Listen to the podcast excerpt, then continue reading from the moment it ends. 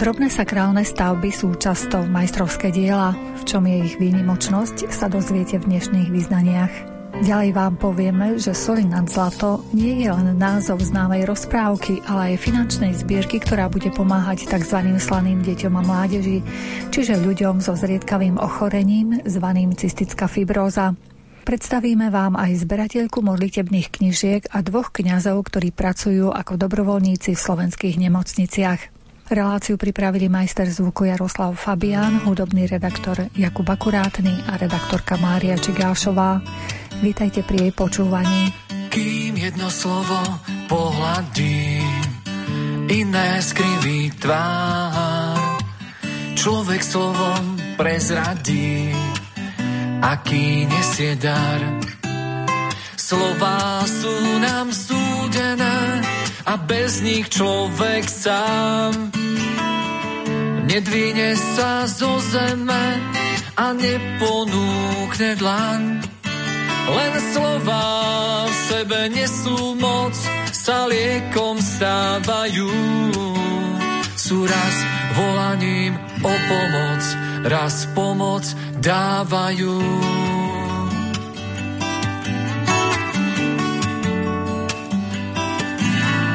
Len slovo dvere otvára, k srdcu dáva kľúč.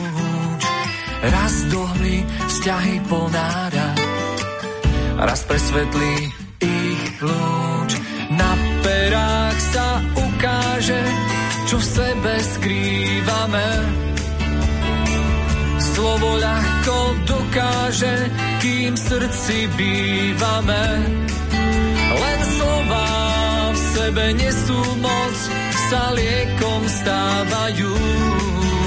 Sú raz volaním o pomoc, raz pomoc dávajú.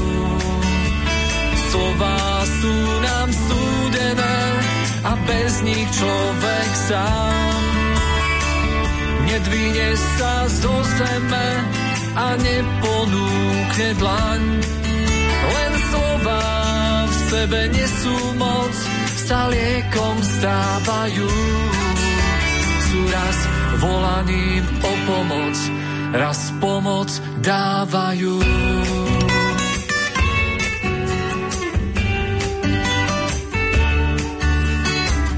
Odborná pracovníčka Východoslovenského múzea v Košiciach pani doktorka Klaudia Buganová sa dlhodobo venuje aj drobným sakrálnym stavbám a ich príbehom. Dnes upriamuje svoju pozornosť na majstrovské kusy. Častokrát sú to napríklad na prvý pohľad obyčajné kríže. Mnohé z nich boli skutočne majstrovskými kusmi. Pozoruhodné, pretože naozaj sa ich stavalo v krajine veľmi veľa, ale či už ich postavili majstri, napríklad kamen, Menári, kováči, tesári alebo možno rezbári, tak mnohokrát stoja v krajine také skvosty, na ktoré, ak sa len na prvý pohľad hneď pozrieme, tak vidíme, že vyšli z rúk veľmi skúseného majstra a možno boli aj podrobené akejsi skúške, ale dnes už o majstroch, možno ktorí boli kedysi aj organizovaní v istých cechoch, už nemáme také možnosti ich poznať, alebo sa nesústreďujú v takých centrách či lokalitách, ale je to ich ešte dosť. A myslím si, že skutočne aj oni obohatia krajinu drobnými sakrálnymi pamiatkami, možno malými krížovými cestami, tak ako to urobili ich predchodcovia. Takže keď sme pri majstrovských kusoch, tak najskôr by som chcela spomenúť tesárov. Pretože na Slovensku máme naozaj najviac krížov z dreva, lesov máme dostatok, aj sme mali dostatok a práve tesári boli tí majstri, alebo teda tí remeselníci, ktorí zhotovovali drevené kríže. Drevené kríže v krajine boli vstýčené alebo vstýčované do veľkej výšky, boli to kríže vysoké, mnohé z nich dokonca dosahovali až výšku štyri metre a na zhotovenie krížov predovšetkým vyberali tesári drevo, ktoré teda bolo také tvrdé drevo, bolo to drevo dubové, menej bukové alebo drevo z jedle. Ale skutočne ešte treba povedať, že drevené kríže častokrát práve najskôr podľahli rôznym poveternostným vplyvom, naozaj drevo odhnilo, alebo jednoducho celý kríž spadol, alebo vyvrátil ho vietor. Takže ak sa zachovali kríže v krajine, ktoré majú možno sto rokov, tak je to skutočne veľká zvláštnosť. A ja som takýchto krížov niekoľko národných našla, ale teraz by som chcela hovoriť o takom území, ktoré nie je až tak možno prebádané z hľadiska etnografického či historického, a to sú obce, kde žijú gréckokatolíci tu na východnom Slovensku. Tak napríklad obec Banské, to je veľká obec, ležiaca blízko Herlian v okrese Vranov nad Topľou, a práve tam, tým, že tam žijú gréckokatolíci, tak je tam veľa krížov. Oni títo práve veriaci tohto vierovyznania naozaj stavali na každom kroku, dalo by sa povedať. Ale k drevu mali vzťah, a o kríži, o ktorom chcem hovoriť, tak ma veľmi prekvapilo práve to, že je na ňom zachovaný aj letopočet. Čiže keď som prišla a čítala, že je kríž z roku tisíc osemsto deväťdesiat, tak som naozaj zopela ruky v modlitbe a poďakovala sa za to, že tam ešte stojí. Ale čo ma ešte na ňom upútalo, nielen tá výška, ale práve v týchto obciach grekokatolíkov alebo aj právoslávnych veľakrát nájdeme na kríži aj rôzne prvky, ktoré sú z plechu. To znamená, určite je z plechu umúčenie, rozpiatie, ale na tomto kríži boli aj plechové atribúty, ktoré znázorňujú arma Christi. Čiže všetko tých šestnásť jednotlivých atribútov, ja neviem, trňová koruna, či húbka, bičík, alebo rôzne tie mučiace nástroje, boli na tom pomerne tenkom brvne toho dreva zo všetkých strán umiestnené a najmä zachované. Takže naozaj, ak toto v krajine ešte niekde je a ľudia to vidia, tak by si to mali naozaj veľmi, veľmi vážiť a snažiť sa o to, aby sa to opravilo, zachovalo a najmä nezničilo. Takže drevu naozaj a obci Banské všetká česť, že majú takýto krásny drevený objekt. K nemu sa dá ísť ešte aj teraz, že v rámci výchádzok si môžu namieriť ľudia, naši poslucháči, aj k tomu drevenému krížu. Áno, áno, oni niektoré tie kríže stoja aj v predzáhradkách domov, konkrétne aj tento je v obci, miestu sa hovorí Šlepere, ale ešte sa skutočne, ak sa ľudia vyberú chodničkami k lesu alebo do vedľajšej obce, tak tieto kríže tam nájdu. Ako je možné, že to drevo sa uchovalo? To je v tej kvalite toho dreva? No zaiste bolo to tvrdé drevo, ale skutočne je to nielen v tej kvalite, ale treba znovu pochváliť ľudí, že starostlivosť o to drevo, čiže to drevo naozaj sa dostane do pozornosti aj tým, že sa pretiera, alebo že sa nahrádzajú tie prvky, ktoré odhníjú. Takže tu ozaj záleží aj na tej obci, alebo na tých veriacich, ako sa oni o to vlastne starajú. Prišli sme po...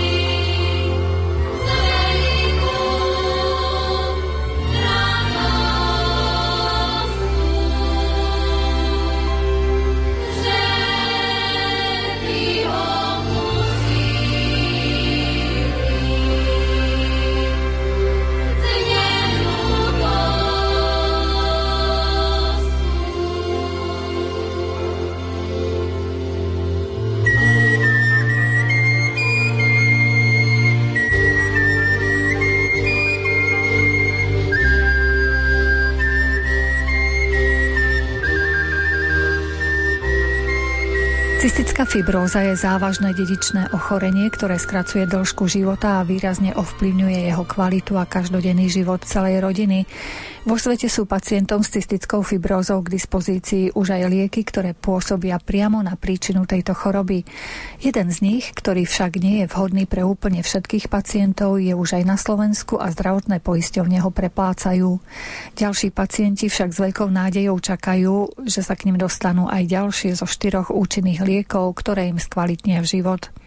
A práve týmto pacientom by mala pomôcť finančná zbierka Soľ nad zlato. Jej výnos je určený na nákup život zachraňujúcich liekov. Viac sa o tejto problematike dozvieme od predsedníčky Slovenskej asociácie cystickej fibrózy pani doktorky Kataríny Štepánkovej a vedúcej Centra cystickej fibrózy pri Detskej fakultnej nemocnici v Košiciach pani doktorky Anny Feketeovej. U nás boli schválené zdravotnou poisťovňou k používaní od prvého septembra a hneď ako to bolo schválené, tak sme začali písať žiadosti na poisťovňu na schválenie. Je to stále na žiadosť na poisťovňu, či tie lieky poisťovňa schváli alebo nie. Musím však povedať, že a poďakovať ako ministerstvu zdravotníctva, tak zdravotným poisťovňam, tak všetkým, ktorí sa do tohto problému, do tejto aktivity zapojili, že boli úspešní a všetkým pacientom, ktorým sme odporúčili, navrhli túto liečbu, napísali žiadosti, všetky zdravotné poisťovne to schválili a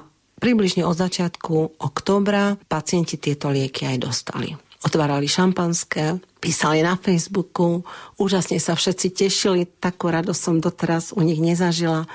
Každý to teda komentoval a bolo to pre nich úžasný deň, keď začali túto liečbu. Na základe všetkých predpokladov, klinických štúdií, literatúry sa títo pacienti budú mať oveľa lepšie. Stabilizujú sa ich pľucné funkcie, priberú, celkový pocit toho zdravia bude lepší a myslíme si, že všetko pôjde len k lepšiemu. Na akom princípe vlastne fungujú tie lieky? Tieto lieky sa nazývajú tzv. Korektory chloridového kanála, s tým, že buď tento kanál nefunguje vôbec, alebo funguje tak, že jeho malé množstvo.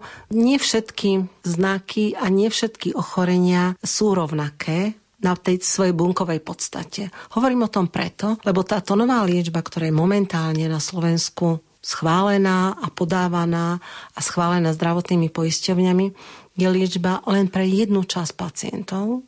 To sú tí, ktorí mali toto šťastie, ktorí majú najčastejšiu mutáciu, najčastejší znak pre cystickú fibrózu. Na Slovensku je približne šesťdesiat pacientov, ktorí si touto liečbou už liečení. Ovšem je ďalších dvesto pacientov, je ďalšia veľká skupina pacientov, ktorú túto liečbu ešte nemajú. Totiž pre nich sa táto liečba nehodí. Tento konkrétny liek sa pre nich nehodí, ale v rámci Európskej únie sú schválené aj v Amerike, aj v rámci Európskej únie sú schválené už lieky, ktoré sú aj pre iné znaky, pre iné mutácie, pre trošku iné mechanizmy toho ochorenia, s tým, že toto je napríklad preto jedno, kde tých je málo, potom sú ochorenia, kde vôbec nie je ten chloridový kanál a ďalšie je šesť takých podskupín, dajme tomu. Som dnes dostala mail napríklad, že je schválené v rámci Európskej únie už od šesť rokov. Bolo to napríklad od dvanásť rokov, tá liečba teraz už je od šesť rokov. Filozofia a taktika celej tej liečby je tá, aby sme tým pacientom dali tie lieky čo najskôr, kým nie sú poškodené tie pľúcne funkcie, kým nemajú ťažkosti s dýchaním, aby nemuseli prežiť svoj život v tej nemocnici, aby nemuseli, ja neviem, štyrikrát denne inhalovať, päťkrát denne cvičiť, aby sa nemuseli každú chvíľu svojho života zaoberať so svojím ochorením. A my dúfame, že tak ako bola ústretová celá spoločnosť, ako bolo ústretové ministerstvo, ako boli ústretoví všetci tí, ktorí mali čo do toho povedať, že postupne, a ja pevne verím, dojde aj k tomu, že aj tí ostatní pacienti, ktorí majú rovnaké právo na život, ktorí majú rovnaké právo na zdravie, ktorí majú právo na rovnakú zdravotnú starostlivosť bez ohľadu na to, akú poisťovňu majú, takže budú mať takisto prístup k týmto novým liekom. Zatiaľ tí pacienti, ktorí nemajú práve tú kombináciu príznakov, na ktorú je schválený liek, akým spôsobom sa liečia? Môžete treba požiadať zdravotnú poisťovňu aj pre nich o tento liek? Áno, požiadať sa dá pre akýkoľvek liek, ktorý je registrovaný na Slovensku a môžete požiadať aj o liek na výnimku, ktorý je v rámci Európskej únie. Toto všetko vy môžete požiadať. Ovšem, nie je to povinnosť tej zdravotnej poisťovne a keďže vieme, aká je momentálna situácia, pokiaľ viem, ani tieto žiadosti neboli aktuálne schválené. Ja čo viem, tak bolo podané niekoľko žiadostí o tie niektorých z tých ďalších troch liekov a pokiaľ ja viem, tak dvom pacientom poisťovňa radí tieto lieky, ale ďalšie žiadosti boli zamietnuté. Ale nebolo ich veľa ešte podaných. Robím takú štatistiku. A tak ma napadlo, že tak shrniem, že o čom sa tu bavíme. Tak tieto nové lieky, tieto inovatívne lieky, ktoré áno, sa volajú buď to korektory alebo potenciátory, a tak spoločne sa volajú modulátory C F T R génu. Tak tieto lieky, prvý z nich sa objavil alebo dostal k pacientom v roku dvetisícdvanásť. Ten je pre veľmi špecifické mutácie, také dosť riedkavé a je zhruba pre, závisí od krajiny, pre desať percent pacientov, ale tento liek je naozaj vysoko účinný. Na Slovensku sa jedná cca o štrnásť pacientov. Z tejto skupiny na ten prvý liek je na Slovensku len jedna pacientka, ktorá ho dostáva. Potom druhý bol práve ten liek, ktorý je na tú homozygotnú formu tej najčastejšej mutácie cystickej fibrózy, tzv. Delta F päťsto osem. Tento druhý liek sa vlastne dostal na trh v roku dvetisícšestnásť a ku nám sa dostal v roku dvetisícdvadsať, čiže máme posun štyri roky. Ten prvý liek máme posun osem rokov oproti svetu a Európe. A ten je, závisí od krajiny, ale tento liek, ktorý je u nás, je to asi pre tridsať percent pacientov. Z tej zhruba tretiny slovenských C F pacientov, ktorý je okolo tristo, je to asi pre deväťdesiat a dostáva to toho času šesťdesiat pacientov. A tretí a štvrtý liek sú lieky, ktoré sú na takú kombináciu, kde je jedna táto delta F päťsto osem, ale druhá mutácia je iná. A keďže všetkých mutácií u C F pacientov je asi dvetisíc, že tam je veľa iných kombinácií, ktoré sú na tieto dva lieky k dispozícii. A ten tretí liek sa dostal na trh v roku dvetisícosemnásť a tento štvrtý liek v roku dvetisícdvadsať. Tento posledný liek bol registrovaný v Európe v auguste dvetisícdvadsať, ale tento liek má indikáciu aj pre pacientov, ktorí majú dve delty a tento liek posledný je aj najviac účinný a najlepšie výsledky má a ten vie pokryť deväťdesiat percent pacientov. V závislosti od jednotlivých krajín, kde sa menia mutácie, ale taký osemdesiat až deväťdesiat percent C F populácie môže tento posledný liek pokryť. A čo je ale veľká zrada týchto liekov, je ich cena. Bohužiaľ je veľmi vysoká, ale stále si myslíme, že na to, že cystická fibróza je zriedkavá choroba a že tých pacientov nikdy nebudú tisícky a že na Slovensku je tých pacientov okolo tristo a že ročný prírastok pacientov je desať, pätnásť, maximálne dvadsať. S tým, že žiaľ aj v dnešnej dobe pacienti zomierajú. A smutné a ťažké je to, že naozaj je ťažké žiť s cystickou fibrózou, keď viete, že pre vás je liek a vy sa k nemu neviete dostať.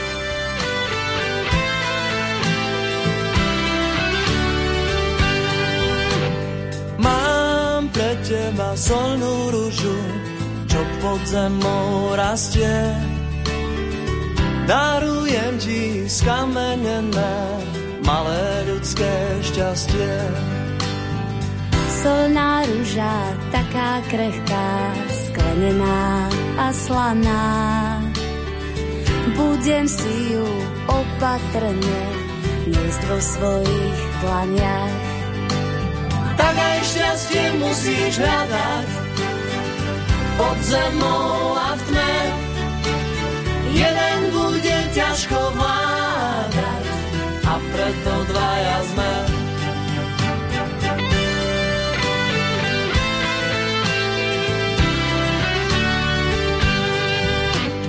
Mám pre teba solnú ružu, číru ako zo skla. Nemusíš sa však obávať, že by ti raz zospla. Ak aká krásna, aká zvláštna, tak ju drahý okús. Ja viem, prečo je taká slaná, pretože je zo slz. Tak aj šťastie musíš hľadať pod zemou a v tme. Jeden bude ťažko vládať a preto dvaja sme. Tak aj šťastie musíš hľadať pod zemou a v tme. Jeden bude ťažko vládať a preto dvaja sme. A preto dvaja sme.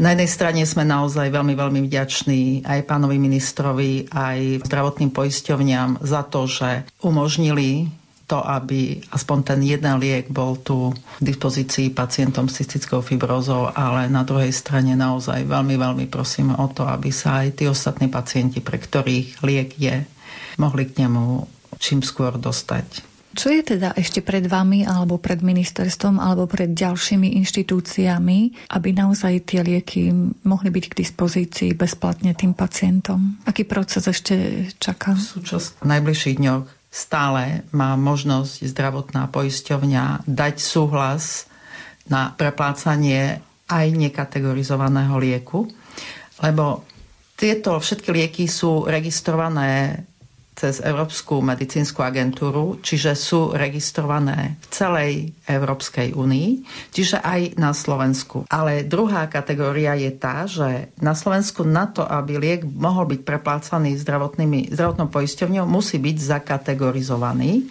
A to je proces, ktorý trvá nejaký čas, ktorý musí vlastne firma, ktorá distribuuje liek v danej krajine, musí požiadať o to, aby bol liek zaradený do kategorizácie, čiže do toho zoznamu liekov, ktoré sú hradené zdravotnými poisťovňami. A toto je proces, ktorý môže trvať rôzne dlho, stojí to nejaké peniaze, firma musí dodať proste spustu dokumentácie, štúdií a všeličoho.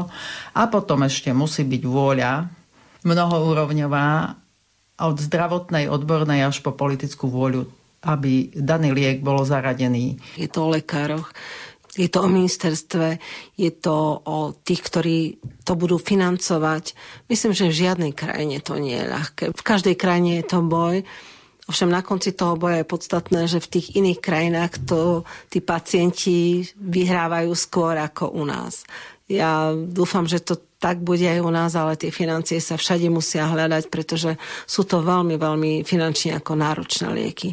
Na druhej strane, každý z tých liekov niekoľkonásobne je lepší ako tie lieky predchádzajúce. A nemá význam, aby sme to dávali pacientom, ktorí sa majú už veľmi zle. Potom už je neskoro. Čím skôr, tým lepšie.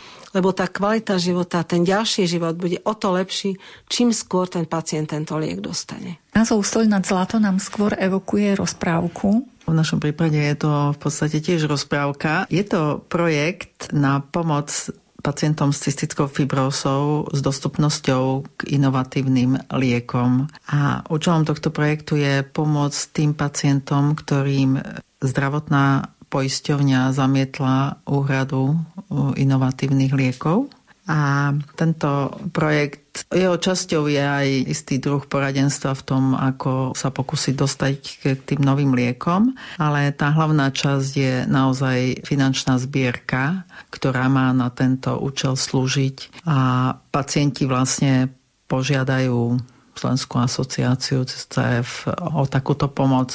Všetko samozrejme nakoniec závisí od toho, koľko tých finančných zdrojov príde, lebo tie lieky sú veľmi nákladné a účelom ani není hradiť tú liečbu navždy, ale možno preklenúť nejaké kritické fázy alebo proste keď sa veľmi zhorší pacientovi stav a naozaj by chcel začať s touto liečbou alebo vzniknú nejaké problémy s financovaním liečby, takže stále tá hlavná snaha je, aby túto liečbu hrádzali zdravotné poisťovne. No a vlastne tento projekt realizuje Slovenská asociácia cystickej fibrózy. Viac informácií je možné nájsť na webovej stránke C F asociácie. Ako dlho potrvá tá zbierka? Dokedy môžu sa naši poslucháči prípadne zapájať? Verejnú zbierku je možné realizovať len jeden rok, ale my plánujeme celý tento projekt na päť rokov, čiže asi budeme to opakovať. Náš taký odhad je, že veríme, že do päť rokov sa podarí dosiahnuť to, aby túto liečbu pacientom uhrádzali zdravotné poisťovne všetkým, ktorí sú na to indikovaní. Budú sa môcť treba poslucháči presvedčiť, že komu šli financie alebo nejakú spätnú väzbu budú mať? Tento účet je transparentný účet, čiže dá sa vidieť, ako prichádzajú prostriedky a určite bude na to zriadená komisia, bude to všetko zadministrované a všetko bude aj na tej webovej stránke napísané, komu tie prostriedky potom išli, ktorým pacientom.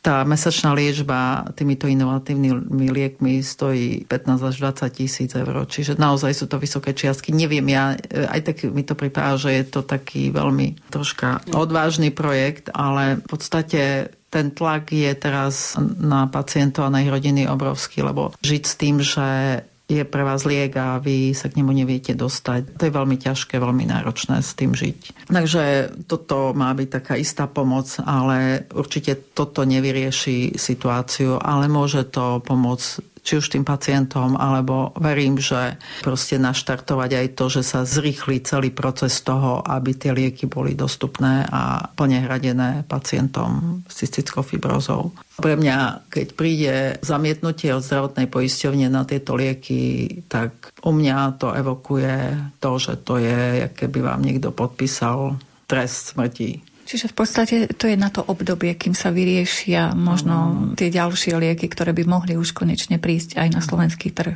No ide o to, že kto ich bude hradiť, že vlastne kým nájde naša krajina spôsob, ako to bude financovať cé ef pacientom tieto lieky, ktoré viac menej sú v Európe k dispozícii už teraz.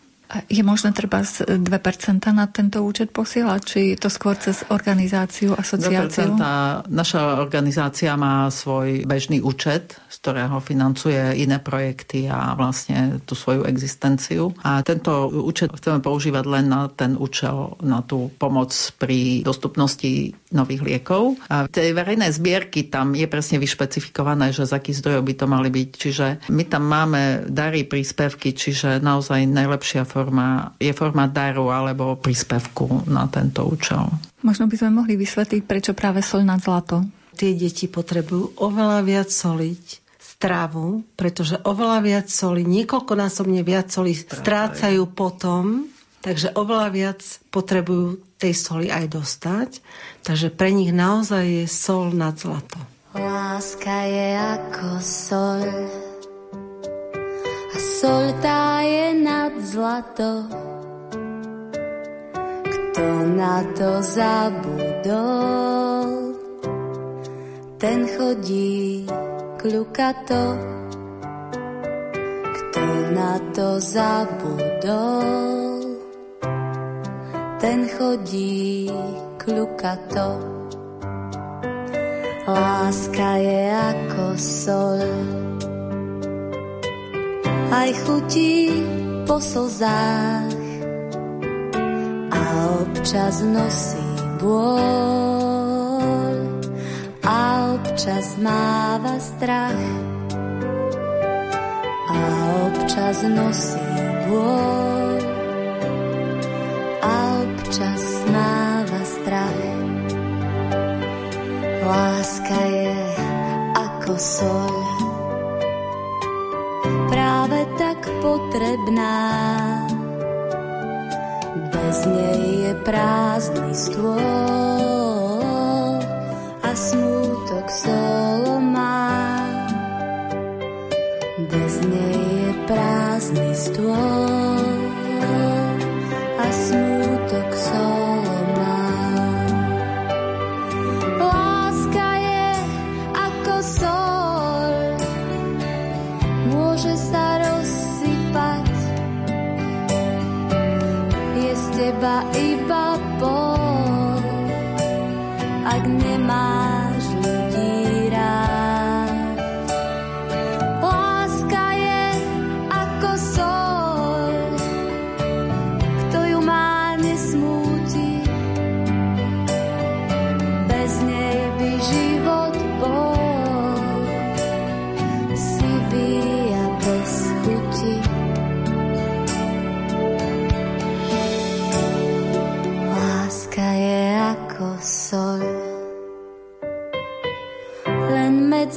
cesty vždy.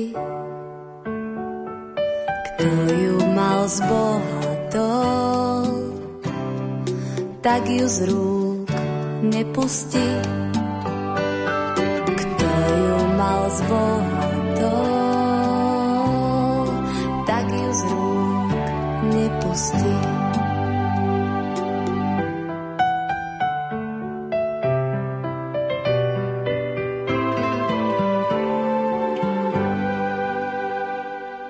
Človek, ktorému pomohla, jej daroval modlitebnú knižku, ktorú našiel vyhodenú v kontajneri. Potom jej darovali ďalšiu po klientke jedného sociálneho zariadenia. Tak postupne úplne nenápadne vznikala zbierka modlitebných knižiek. Zberateľka Helena Kmecová. Prečo zbieram modlitebné knižky?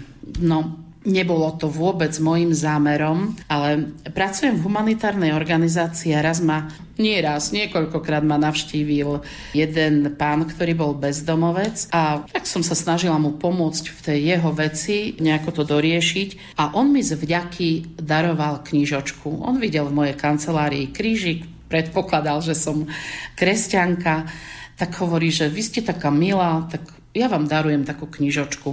Asi ju mal zo smetnej bedni, lebo tak aj vyzerala, ale nebola veľmi zničená, ale bola veľmi milá. Bola pomerne malá a bola z roku dvadsaťjeden, mám ju vo svojej zbierke ako prvú a mne to prišlo také milé od neho a dosť dlho mi ležala v kancelárii a tak, tu som ešte nezbierala knižky. A potom ešte jedna vec, druhá knižka mi pribudla tak, že v našom sociálnom zariadení, ktoré sme v práci prevádzkovali, zomrela klientka, ktorú som osobne poznala z detstva a jej rodina si všetko zobrala, jej veci, len nechali tam modlitebnú knižku. A vedúca zariadenia mi hovorí, tak ty poznáš tú rodinu, tak tu, čo s tou modlitebnou knižkou? Ja ju nevyhodím, tak im ju daj. A ja som si tú modlitebnú knižku tak prelistovala, boli tam nejaké poznámky tej panej, ktorú som poznala. A keď som sa opýtala syna, no a čo s tou modlitebnou knižkou? Tak si ju nechaj, alebo dakomu daj. Tak to bola druhá do zbierky. A potom prišla tak nejako tretia, zase mi kto si dal. Potom jedna priateľka, kde si objavila starú knižku, že nechceš pozrieť, aká pekná modlitebná knižka. A vedela, že som veriaca. A tak začala knižka ku knižke, ani neviem ako. A ja som mala päť šesť zaujímavých knižiek, až potom asi to nabralo také rozmery, že mi začali nosiť priatelia, rodina, keď objavili nejakú starú knižku. A ja som si niektoré knižky dala na novo zviazať. Najmä také, ktoré mali obal nejaký plátený alebo taký papierový, ale kožený to mi bolo ľúto. To skôr som nechala v pôvodnom obale, samozrejme niektoré knižky majú aj umeleckú hodnotu, ale nepozerala som ani tak na tú umeleckú hodnotu, ale každú knižku, ktorú som zobrala do ruky, prišlo mi také, ako by som sa s tým pôvodným majiteľom vedela spojiť nejako duchovne. Ja som si povedala, niekto sa z tejto knižky prihováral Bohu. Pre niekoho to bola taká vzácna vec a mňa až naplnilo čosi také, také posvetné, také transcendentálne, také nadzmyslové čosi, že ale veď toto je pomôcka povedať Bohu niečo pekné. A v každej modlitebnej knižke som objavila nejakú modlitbu, ktorá bola pre mňa nová, zaujímavá. Potom som to musela selektovať. Modlitebných knížiek vyšlo veľmi veľa. A preto som si povedala, budem zbierať iba knižky, ktoré sú môjho obradu, čiže rímskokatolické a knižky, ktoré sú staré, teda predkoncilové. Vieme, druhý vatikánsky koncil. V súčasnosti aj po druhom vatikánskom koncile tých knižiek je viac, veď vyšli aj počas socializmu Spolok svätého Vojtecha. Tam už je toľko vydaní jednotného katolického spevníka, že až. Takže som sa rozhodla, že budem zbierať alebo teda prijímať od tých mojich priateľov len knižky, také, ktoré sú pred koncilom a tie sú pre mňa veľmi zaujímavé, lebo sú trošku iné. Nielenže je tam aj obrad iný, áno, ešte tá tridenská forma a mnohé sú aj slovensko-latinské, pretože bola latinská svätá omša, ale aj modlitby samotné sú iné. Dozvedela som sa veľa o odpustkoch. Aj ten jazyk je trošku taký archaický, ale mi nevadí, že posvetiť ráčil a tak ďalej. Čiže už tie novodobé úpravy, samozrejme, ako sa jazyk vyvíja, tak aj modlitebné knižky sa upravovali, ale pre mňa majú práve najväčšie čaro tie staré knižky, ktorých rada listujem, z ktorých sa rada modlím, ktoré poznám a ktoré majú čestné miesto v mojej knižnici. Nemám ich veľa. Mám ich rozdelené na také dve časti. V knižnici mám také, ktoré sú buď zreštaurované, alebo majú nový obal a sú upravené, a ktoré mám už také prelúskané a premodlené a už sú také moje. A druhá skupina knižiek je ešte v krabici, ktorá čaká na nejakú opravu, na nejakú záchranu, pretože sú často potrhané alebo zničené. Ale tridsaťosem knižiek, najmä predkoncilových, už sú teda v mojej knižnici. Nepovažujem to vôbec za veľkú zbierku, ani nebolo mojou ambíciou zbierať modlitebné knižky. Jednoducho to tak prišlo, ako hovorím. Ak by sme mohli našim poslucháčom takú mikroštatistiku prezradiť, vaša najhrubšia, najstaršia modlitebná knižka a podobne? Najstaršiu mám ešte z roku tisíc osemsto deväťdesiatdva, ale je maďarská, ale je krásne ilustrovaná ručne. Ale tu ani veľmi nerátam do tej mojej zbierky, ale má tam čestné miesto. Zo slovenských je najstaršia z roku tisíc deväťsto sedemnásť. Úcta Panny Márie bez poškvrny hriechu, počatej svätého Jozefa, slávneho jej ženícha sa volá. A myslím, že spred dvoch rokov mám najčerstvejšiu, ale najmenšiu knižočku, to sú Perly nebeské z dvadsiateho tretieho roku. Tá je naozaj malinká, čierna, až sa zle otáča, miniatúrne písmenka, čiže ešte snáď s lupou, ale tá je najmenšia. A najväčšia a najhrubšia knižka je zo štyridsiateho druhého roku, ktorá ešte čaká na svoju opravu, alebo teda na úpravu, pretože má hodne zničený obal, ale tá je najhrubšia určite. No a hruba je aj Výlevy duše kresťanskej, radlinského, neviem z ktorého roku, ale tiež ju mám teda ešte, je čakateľ na opravu. A ktorú tak najčastejšie si otvoríte, keď máte chuť sa ponoriť do slova napísaného v týchto knižkách? Najčastejšie určite a v tú nedeľu často beriem do ruky je práve tá prvá knižka od toho bezdomovca, ktorú som dostala ako prvú z dvadsiateho prvého roku. Pán môj a Boh môj sa volá. Tiež je taká malá, šikovná, tak už teraz na novo zviazaná. Tu mám tak rada, tu beriem asi najčastejšie do ruky. Viete, čo sa stalo s tým človekom bezdomova, ktorý vám tú úplne prvú knižočku daroval? Veru, neviem, čo je s ním, lebo pár rokov som ho nevidela, ale naposledy, keď sme boli v kontakte, tak bol na ceste, aj sme mu pomohli, aby sa mohol dostať k otcovi Kufovi, chcel ísť, tak asi je tam, lebo keby bol v Košiciach, určite je u mňa v práci a nevidela som ho niekoľko rokov. Ale myslím na ňo často a aj mu v duchu ďakujem a aj sa za ňo pomodlím občas, tak ako za mnohých ďalších, s ktorými som sa v živote stretla. Nech hráva každý fér. Daj ľuďom v srdciach mier. Nádej vlož do pier a vieru bez bariér. Modlím sa za všetkých hladných i zbúdených. Tak prosím, buď pri nás od dávna aj dnes. Najjasnejšia zvier z našich ľudských ciest. S tebou budú žiť. Náš jediný Pán, vyliečiš nás z rán. Necháme sa tebou viesť. Modlím sa v rúk, nech sa stráca pýcha, nech sa nám spáse stále ľahšie dýcha. Nech zvíťazí v nás vzácna láska číra, nech sme bez násilia, nech sme v bezpečí. Do každého z nás vstúp a bezhranične ľúb a odpust každý hriech. Nech radšej vládne smiech, naplň nás nádejou, daj krídla správnym snom. Modlím sa za všetkých chorých i chudobných, prosím, maj nás rád, prosím, maj nás rád, prosím tisíckrát. Takmer osemdesiat kňazov Košickej arcidiecézy nastúpilo do dobrovoľníckej služby v deviatich nemocniciach na východnom Slovensku.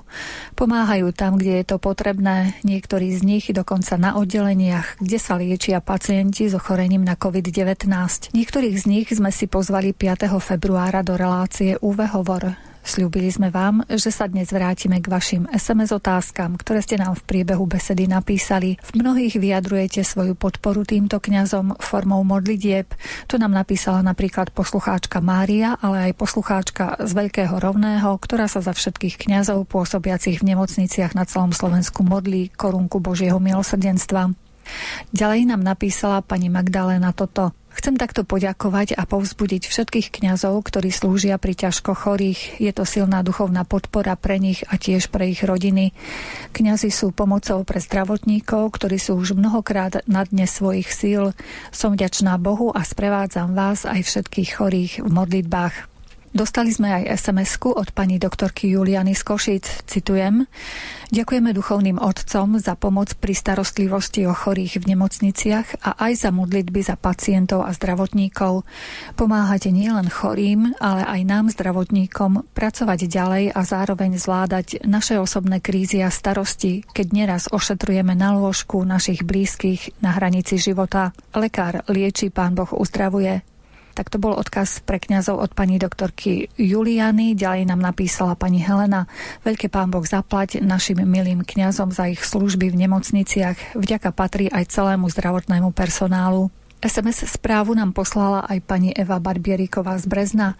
V nej píše: Vďaka za svedectvo. Myslím, že niektorí pacienti prvýkrát majú možnosť takto vidieť kňazov nablízko a majú času porozmýšľať, že je tu možnosť a čas vstúpiť do svedomia a spýtovať si ho. Možno po rokoch. Koľkých ste takto zachránili? Vďaka vám všetkým kňazom. Nech vás Pán bohato odmení. Už a záverečná es em es.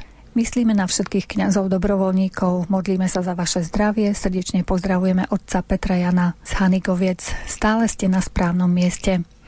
To boli es em es správy, ktoré nám prišli do ú vé Hovoru a my už teraz máme pri mikrofóne jedného z kňazov, dobrovoľníkov, Slavomíra Bakoňa, ktorý je farárom a dekanom v Snine a je súčasne aj koordinátorom dobrovoľníkov v Sninskej nemocnici. Pôsobíme piati v Sninskej nemocnici, dvaja na covidovom oddelení, traja administratíve. A čo zažívam? Možno by som to povedal si takýmto spôsobom. Keď sa presunieme v čase do jary, pamätám si, ako vo večerných správach dávali záber na balkóny v mestách, ako ľudia na balkónoch tlieskali zdravotníkom. Situácia v jari bola však úplne iná, ako je teraz. Pár dní dozadu jedna zdravotnička, s ktorou som slúžil, sa k tomu vrátila a to skonštatovala tak, že bolo to síce pekné gesto, ale že zdravotníci ani netak potlesk potrebujú, ale zodpovednosť ľudí, aby v nemocniciach nenarastali a nepribúdali chorí, a aj pomoc. A som veľmi rád, že aj vďaka tejto myšlienke medzi kňazmi sa aj táto pomoc z našej strany aspoň tou troškou priniesla a že sa nenaplnili slova zo Svätého písma, keď čítame podobenstvo o milosrdnom Samaritánovi, keď tam čítame, že okolo zraneného obišiel levita a obišiel aj kňaz, tak som veľmi rád, že aj teraz my kňazi chceme ukázať, že chorých sa neobchádza, ale ku chorým sa prichádza.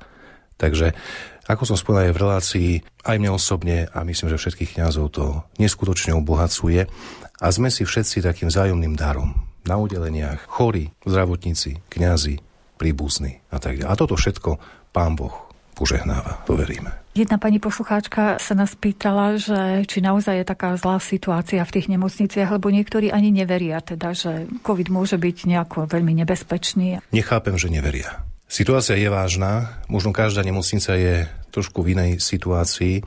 Napríklad v Snine bola neskutočne kritická situácia pred sviatkami.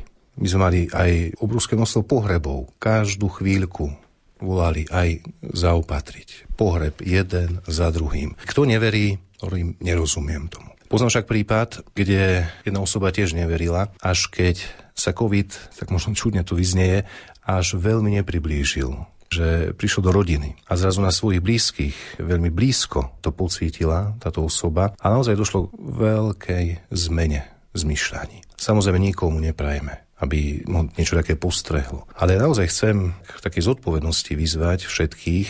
To nie je otázka verím, neverím. To je realita. V nemocniciach sa odohrávajú neskutočné príbehy. Plné bolesti aj u chorých, aj u príbuzných, aj u zdravotníkov.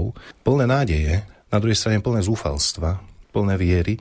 Ale jednoducho vidíme, že situácia nie je jednoduchá, že to nie je žiaden výmysel. Je to realita, s ktorou jednoducho všetci bojujeme a je to kríž, ktorý všetci nesieme. Všetci. Je to kríž, tak poviem, celej ľudskej rodiny. A tu teraz nie je otázka verím, neverím, ale je tu otázka, že sa máme zjednotiť, spojiť a spoločne s Božou pomocou tento kríž jednoducho zvládať a bojovať, aby sme s takou nádejou pozerali aj do budúcna. Keď ťa Kristus volá, koda nečakaj, späť k tomu, čo bolo, sa nevracaj. Kráčaj ďalej cestou, na ktorú svieti Pán. Že by si z nej nezišiel v ústred hlbinám. Kráčaj ďalej cestou, na ktorú svieti Pán. Že by si z nej nezišiel v ústred hlbinám. Konaj vždy tak, aby Kristus nemal žiaľ, že mu diabol znovu ovečku vzal. Ovečka si po hlase svojho Pána zná, veď aj ty to cítiš, keď ťa zavolá. Ovečka si po hlase svojho Pána znám, veď aj ty to cítiš, keď ťa zavolá. Ak však chceš ísť za ním, buď mu oddaný, má vždy z toho radosť, keď si pokorný. Nemyslí už na nič, len jemu srdce daj. Láskou nekonečnou odmení ťa tvoj Pán. Nemyslí už na nič, len jemu srdce daj. Láskou nekonečnou odmení ťa tvoj Pán. Ako dobrovoľník spolu s ďalšími dvomi kňazmi pracuje v nemocnici v Michalovciach aj kaplán Marek Vajs z farnosti Trhovište.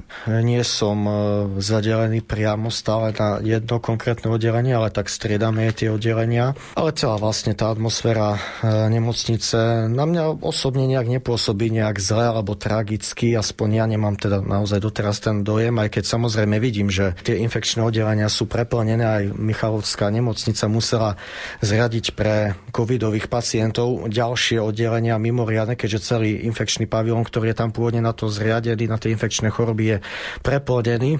Ale ja osobne aj tým, že som prekonal covid devätnásť a nemal som nejaké vážne zdravotné problémy, tak osobne sa ho nejak nebojím. Tým samozrejme nechcem povedať, že nie je nebezpečný. Určite verím, že je nebezpečný. Verím, že dokáže aj zabíjať, aj zabíja covid. Takisto dokáže spôsobovať aj vážne zdravotné ťažkosti človeku. Ale to, čo mňa možno tak pozbudzuje, že aj teraz v rámci toho lockdownu, keď my aj ako kňazi sa nemôžeme stretávať ako bežne na rekolekciách, tá trojica, ktorá tam je, pre mňa sú to také maličké rekolekcie. aj my, keď sa možno len pri obede stretávam či s jedným alebo s druhým pánom farárom, dokážeme sa aj dobre porozprávať. Niektoré veci ma tak povzbudzujú, je tu na také asi aj vzájomné obohatenie, takže aj toto je pre mňa taký impuls, že som v tej nemocnici a takisto aj tí ľudia z personálu, s ktorými pracujem, taktiež niektoré rozhovory sú pre mňa také dobré na zamyslenie alebo niekedy naozaj na povzbudenie. Ako ste praveli, vy ste už prešli tým ochorením covidom, vy ste mladý človek, ste to zvládli. Máte aj mladých ľudí na oddelení, že majú taký vážny priebeh? Ja, čo som bol dvakrát na tom covidovom oddelení, nezaregistroval som tam nejak ľudí v mladšom veku, asi všetci tam boli viac ako šesťdesiat rokov, by som povedal, aj keď nemal som možno úplne presík celé, hej, tam, kde len ja som sa pohyboval. Viac som naozaj videl tých v pokročilom veku, ale aj to, čo mám možno na tých covidových oddeleniach trošku tak dobre naladilo, bolo to, že aj jedna staršia pani, ktorá tam, keď jej dávali teda večeru a bola na tom infekčnom covidovom oddelení, tak ešte dokázala aj žartovať, usmievať sa. Takisto aj pri jednom rozhovore v takom duchovnom s jednou staršou pani, ktorá tam bola hospitalizovaná, tiež som videl, že pozerá sa na tú svoju situáciu, na tú chorobu s takou nádejou aj vierou. Nebola síce katolíčka, bola evanielička, ale teda bola samozrejme kresťanka veriaca. A to, čo ma tak naozaj obohatilo, bolo to, že nepozeral sa na ten COVID ako na nejakú tragédiu, ale pozeral sa na to celé s takou nádejou, že je tu Pán Boh, je tu Kristus, ktorý je aj nad chorobou, aj nad smrťou. Ako sme mali možnosť vyčítať z es em esiek, mnohí naši poslucháči sa modlia za vás, ktorí pôsobíte v tých nemocniciach. Môže vám nejakým spôsobom treba aj materiálne pomôcť? Niečím chýba? Niečo tým nemocniciam? Ja by som to tak nevedel veľmi posúdiť, či im chýba možno nejaké tie materiálne prostriedky, aspoň nedostal som nejakú takú odozvu, že by im niečo chýbalo. Nás zasobujú pravidelne tými klasickými ochrannými prostriedkami, ako sú respirátory ef ef pé dva, alebo teda klasické rúška, nejaké tie plášte, ochranné čiapky, rukavice. Toto bežne máme, dostávame. Aj keď som trošku pomáhal pri vykladaní niektorých vecí do skladu, tak vidím, že dennodenne tam teda prichádzajú tie materiály. Možno by to bola lepšia otázka spýtať sa niekoho z vedenia nemocnice, či naozaj je to dostatok to, čo som ja videl, či im tie prostriedky nechýbajú, lebo tak si osobne trošku myslím vzhľadom na to, ako je situácia na celom Slovensku, že asi aj oni musia pociťovať nedostatok, keďže aj zdravotníci musia byť vyčerpaní, pretože tie nemocnice sú skutočne preplnenejšie, ako boli doteraz, možno už pomaly sa približujeme k nejakému tomu dnu alebo tej hradici, ktorú dokážeme zvládať. Tak si teda osobne myslím, že určite asi aj Michalovská nemocnica by možno privítala možno nejakú finančnú pomoc alebo pomoc v podobe nejakého zdravotníckeho materiálu alebo možno pomoc v podobe zdravotníckých pracovníkov. Keďže my ako kňazi nie sme v tomto odbore špecialisti, môžeme robiť len také pomocné práce, tak si myslím, že asi skôr by ich potešia alebo skôr by prijali pomoc odborníkov, lekárov, zdravotníkov, zdravotných sestier a tak ďalej. Čo by ste odporúčali tým, ktorí už túžia rýchlo, aby sa otvorili aj obchody, aj školy, aby už sa žil ten bežný život? Tak musím sa priznať, že aj ja osobne trošku ťažšie zvládam možno to uzatváranie všetkých vecí ohľadom lockdownu, že sú obmedzenia aj v tých obchodoch, niektoré veci, ktoré bežne sa dali zohnať, teraz nie sú tak dostupné, ale chcel by som asi odkázať to, aby sme neklesali tak na duchu, v nádeji na to všetko pozerali, že aj možno keď tie opatrenia niekedy nám nedávajú zmysel, alebo možno niekedy im nedorozumieme, alebo možno považujeme ich za neopodstatnené, za nesprávne, aby sme to možno primárne všetko s takou pokorou odovzdávali to naozaj Pánu Bohu, že on to dá na tú správnu mieru a že možno aj keď teraz tá naša cirkev sa javí taká v dôsledku aj tých opatrení uzavretá, možno taká malička, možno niekto by povedal, že pomaly ako keby tá cirkev zomierala, alebo ten čas lockdownu sa len naťahuje, omši ako keby čím ďalej, tým menej sme ich mali. Myslím, tie klasické sväté omše, keď sme naozaj fyzicky prítomní, nielen prostredníctvom tých masovo-komunikačných prostriedkov, keďže vieme, že tá duchovná účasť nie je fyzická účasť, je to predsa čosi menej, to iné, tak by som asi pozeral na to tak evanjeliovo, že aj Kristus hovorí, že ak to pšeničné zrno odumiera, my veľakrát potrebujeme aj odumierať tým našim predstavám o živote, tomu, čo by sme my možno chceli pre svoj život, čo by sme my si predstavovali, čo by sme my očakávali. A práve možno toto odumieranie, tak ako Kristus súvislo s tým, čo Kristus hovorí, že toto odumieranie nám potom môže priniesť čosi väčšie, že sa možno v živote sústredíme na to, čo je naozaj podstatné, keď nám teraz možno veľa takých tých materiálnych vecí chýba, alebo aj ten fyzický kontakt možno s ľuďmi, ten sociálny sociálny kontakt, aby sme možno ešte o to viac začali vnímať alebo túžili po tom kontakte s Ježišom Kristom, po tom živom spoločenstve s Bohom. Relácia sa končí, ešte raz si ju budete môcť vypočuť v repríze v sobotu o štrnástej hodine. Dnešné vyznania pripravili Jakub Akurátny, Jaroslav Fabián a redaktorka Mária Čigášová. Ďakujeme vám za pozornosť a želáme vám pekný deň. Občas blúdim ako zbeh, no je mi v petách hned ma zahatí. Ako pes neodbitný, čo keď cíti krv, už stopu nestratí. Najprv chcem zutekať, no potom v krátkom boji odľahnúť. Kto sa láske protiví, aj tak nevie nikde spočinúť. Väčšie než môj život je to mocnejšie než ja, cesta, pravda a svetlo v temnotách. Od neho sa všetko so mnou ďalej odvíja, v ňom dýcham a nie som iba prach. Čestne sa vyznávam, že chabý bývam, no nie neverný. Len sebe veriť prestávam, v protismere s výchrom severným. Šťastie, že ma má kto nás, že ma vie vždy isto dostihnúť a že ma vezme na plecia, keď sa neviem sám už ani hnúť. Väčšie než môj život je to mocnejšie než ja, cesta, pravda a svetlo v temnotách. Od neho sa všetko so mnou ďalej odvíja, v ňom dýcham a nie som iba prach. Väčšie než môj život je to mocnejšie než ja, cesta, pravda a svetlo v temnotách. Od neho sa všetko so mnou ďalej odvíja, v ňom dýcham a nie som iba prach.